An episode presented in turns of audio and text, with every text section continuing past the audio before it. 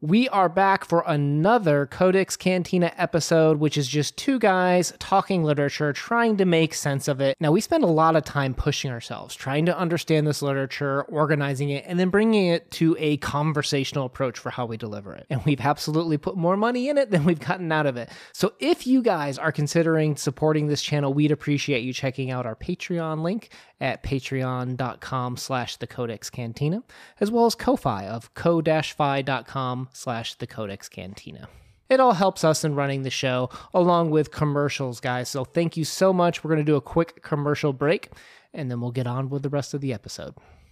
Merry Christmas! I, I wish the soldier had like a response. All i can do is give you like this evil glare in return All right, today we are talking Merry Christmas by Osamu Dazai, which um let me pause here. Have you ever read any of his novels or anything like that before, Krypto? First time ever. Blown away. Excited for you to add something on the docket. Okay. Because here's two things for you. One, his his novel No Longer Human, brilliant, one of the best books I've ever read, so perhaps I should make you read that. Ooh. High But praise. They're releasing um, like a prequel to that novel that he wrote that was just never translated into English here in March. So maybe I need to Cool. get going on that. But you have read his daughter, uh, Yuko Tsushima. Like so, if you didn't know, they're they're related. Oh, I did not know that. I'm learning all Yeah. kinds of cool things today. Neat. so this is a story that. So for those that haven't read Dazai, and feel free to chip in in the comments below your feedback on Dazai, but it just permeates this this dread, this gloom. Like even like happy moments like Christmas have like this bah humbug kind of like film over it. It- it- That's not the great the greatest way to describe it, but but the opening sentence is just very Dazai. Like Tokyo presented a picture of effervescent gloom. Like that's perfect way like that the Dazai writes. Yeah, what you said, you're right. You didn't describe it well at all. But that sentence, let's leave it up to him because it was perfect. I'm just like, oh, I know what I'm getting into for the next few pages. I know exactly how this story is going to go. Brilliant opening line. Yeah, he's got a lot of themes of like alienation, of uh, westernization, a lot like your boy Yukio Mishima, and even kind of like a little bit of like the forms of of happiness or forms of of communication, if you will. So let's get into this one today. So our narrator finds that he's returning to Tokyo and nothing has changed, though he's been gone for a year and three months. and that's kind of the story, uh, the, the structure of this story. And I think it's kind of true for life too, right? Like, like we can all get caught up in the hustle and bustle of the city, like thinking things are so important, only to realize that like, mm, mm, did they really change much? Like, like really, like, like So I when I was reading this, I tried to think of myself of when I've moved places and then gone back and and I think, wow, this place really hasn't changed a lot. And I kept thinking, is that me kind of feeling like bah humbug, like I guess I didn't make a difference or I don't matter, or yeah, this place like it didn't change because I wasn't here. And so I, I guess I thought of a lot of introspection of what does it mean? What what is he trying to prove or disprove by saying that the city just still seems to hold that same presence for him. I think we have to use the word essence in this discussion, right? He, he has a quote. The essence he- of Tokyo. Yeah, he he speaks better than I do. Obviously, there are physical differences, of course, but on the metaphysical level, the place is as always. We've talked before about you can show someone a thousand. The old Bertrand Russell description of you can show someone a thousand pictures of a street. And they can see every angle of it Yep. and they can understand it intellectually.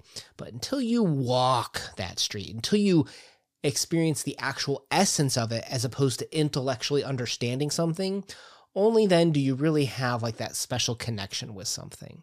So even though Tokyo, even though the city, even places can either change or not change, we can still agree it's that place. Like the essence of Tokyo is still Tokyo in a sense, even if the shops change, even if we add new streets, it's still the big Mikan. yeah, I think that's important to point out though, because a lot of people, when they're thinking about change, they think about progress in how many buildings there are, or is this road now four lanes wide and it was two lanes wide when I was here a child because you went back to your childhood home or something. But if you really get down to the nitty gritty essence of a place, does that feel different and changed? And I think that if you take a hard, long look, it doesn't. And what what does that mean? What, how does that feeling change your perception?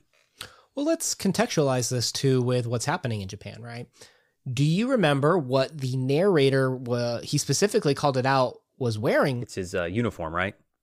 It was just a plain kimono. So traditional, you know, Japanese garb, if you will. And he, do you remember what movie he went to go see? Oh, I don't. It was well. They, I, I I kind of phrased that poorly as usual, but it was it was an American movie. Was the point right? So you'll see a lot of writers at this time have this discussion of East versus West, right? We've talked about the Meiji era where they went through a very drastic change in how they produce product and how they move forward as a country. What does it mean to be Japan when we take on all these Western ideals or these Western practices in a sense? And I think there's a little bit of an Eastern versus Western conversation here because if you didn't know, much like your boy Mishima, he was like a he was a kind of like a big imperialist, like he yeah, well, I'll leave it there. But the, he he definitely was kind of into the traditional Japanese way of life, if you will. So when we think about this story, I mean, this is published uh, post World War II. There has to be some influence on that of that East versus West. If this is you know just a couple of years after uh, the West has been fighting in this part of the world. Mm-hmm. Mm-hmm. Well, think about the ending, right? Remember, he's like he says, "Merry Christmas to the soldier."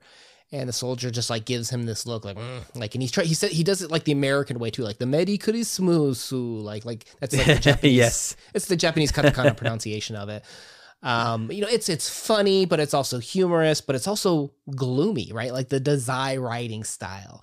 But again, it's like kind of like that westernization coming into the country and him almost kind of like absorbing like that Christianity, like that Christmas spirit. Not that it didn't exist before, but but it's being pushed upon them, right? And there's like this there's this rejection of it, this alienation of it from the country because has much changed. Japan is still Japan. Tokyo is still Tokyo in a sense.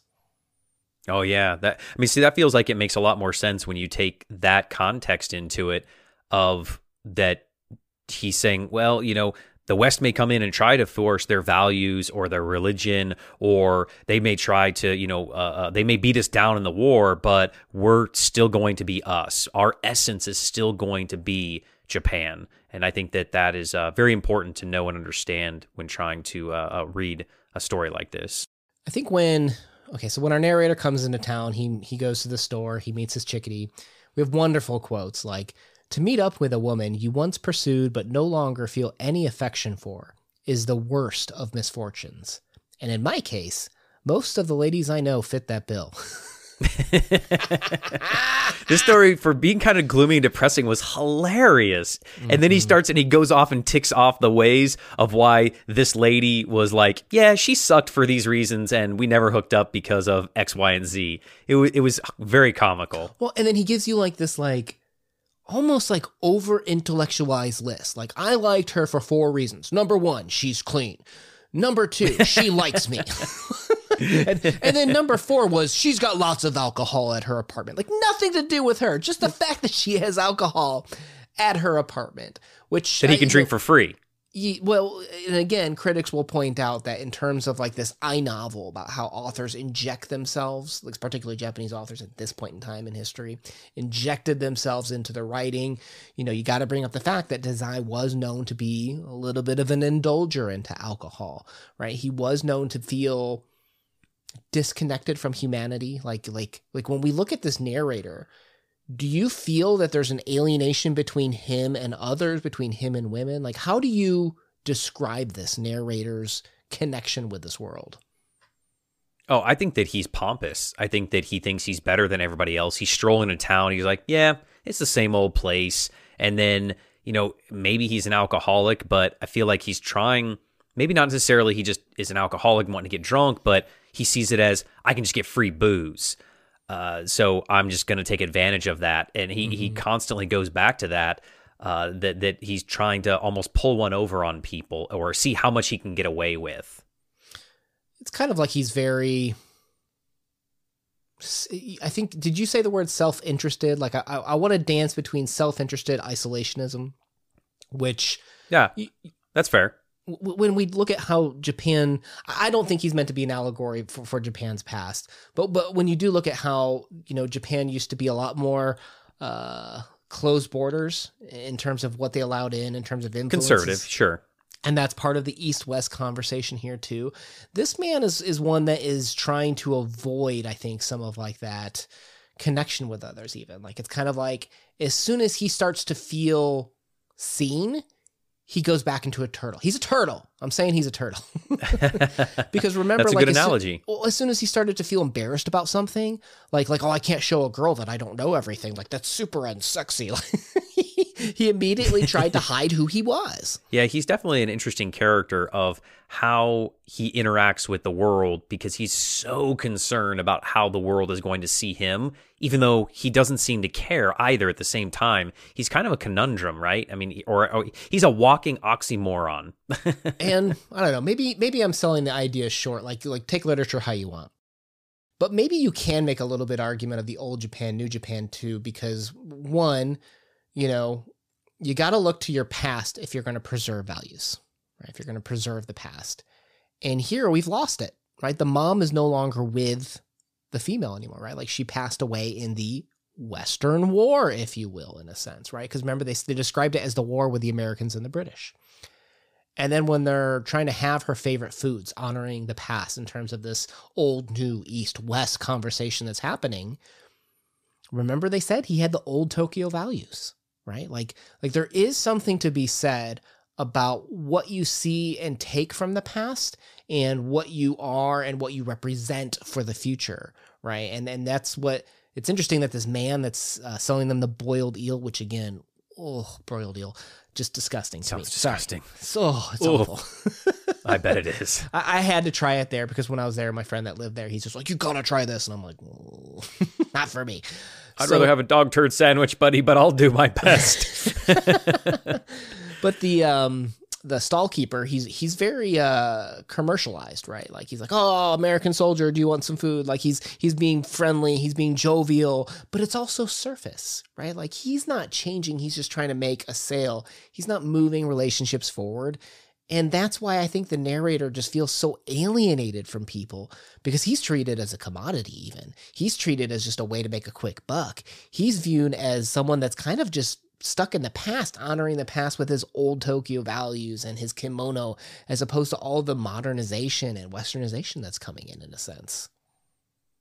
Do you think he also feels that way because he he he's just kind of using this maybe situation to his advantage? He doesn't maybe genuinely care about her, and he sees what he can get out of it. Uh, oh, yeah. 100%. 100%.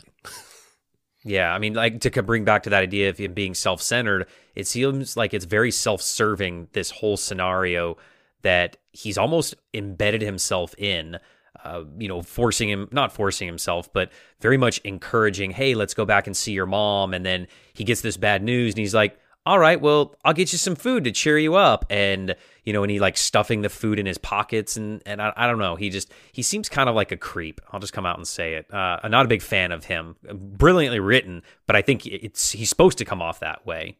Well, for sure, right? Because when when you remember his reasons, like it was like she's infatuated with him. It has nothing to do with her. Uh, because she like adored him or took care of him, like the, that has nothing to do with her. She had alcohol. None of these are things about her of why to like her. There are things that are about him or serve him. So 100% he's he's only thinking about himself. But let's talk about that alcoholism, right? Sometimes people use alcohol, remember brilliantly, to feel more, right? Some use it to avoid and escape life.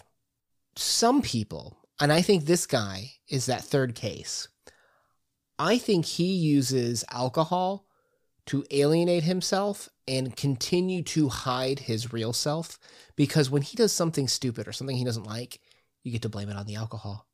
I was drunk. Like that wasn't me, right? I don't know if he, he was bearing who he was, but he was definitely masking it or giving himself an excuse. So if anybody ever saw the true him or thought that was the true him, he always had that excuse to rely back upon, fall back upon, and say, "Oh yeah, yeah." And uh, I, I think that that's probably true. I mean, because he's definitely not using it for liquid courage, like we've discussed in other you know stories about how alcohol is used and abused. All right, so awful story, terrible writer. Let's let's go read his um, "No Longer Human." I'll, I'll reread it so that way we can Yes, prepare. if you didn't know, his the, the sequel's coming out in March, so we gotta we gotta read the original, and then you can read the sequel uh, prequel, which is actually supposed to be comedy, and, and I think you've picked up comedy is his he's he's got it right like like when he wants to be funny he's he's there Agreed. Yeah, I'm definitely looking forward to that. So uh, redo the schedule, buddy. Let's get on it.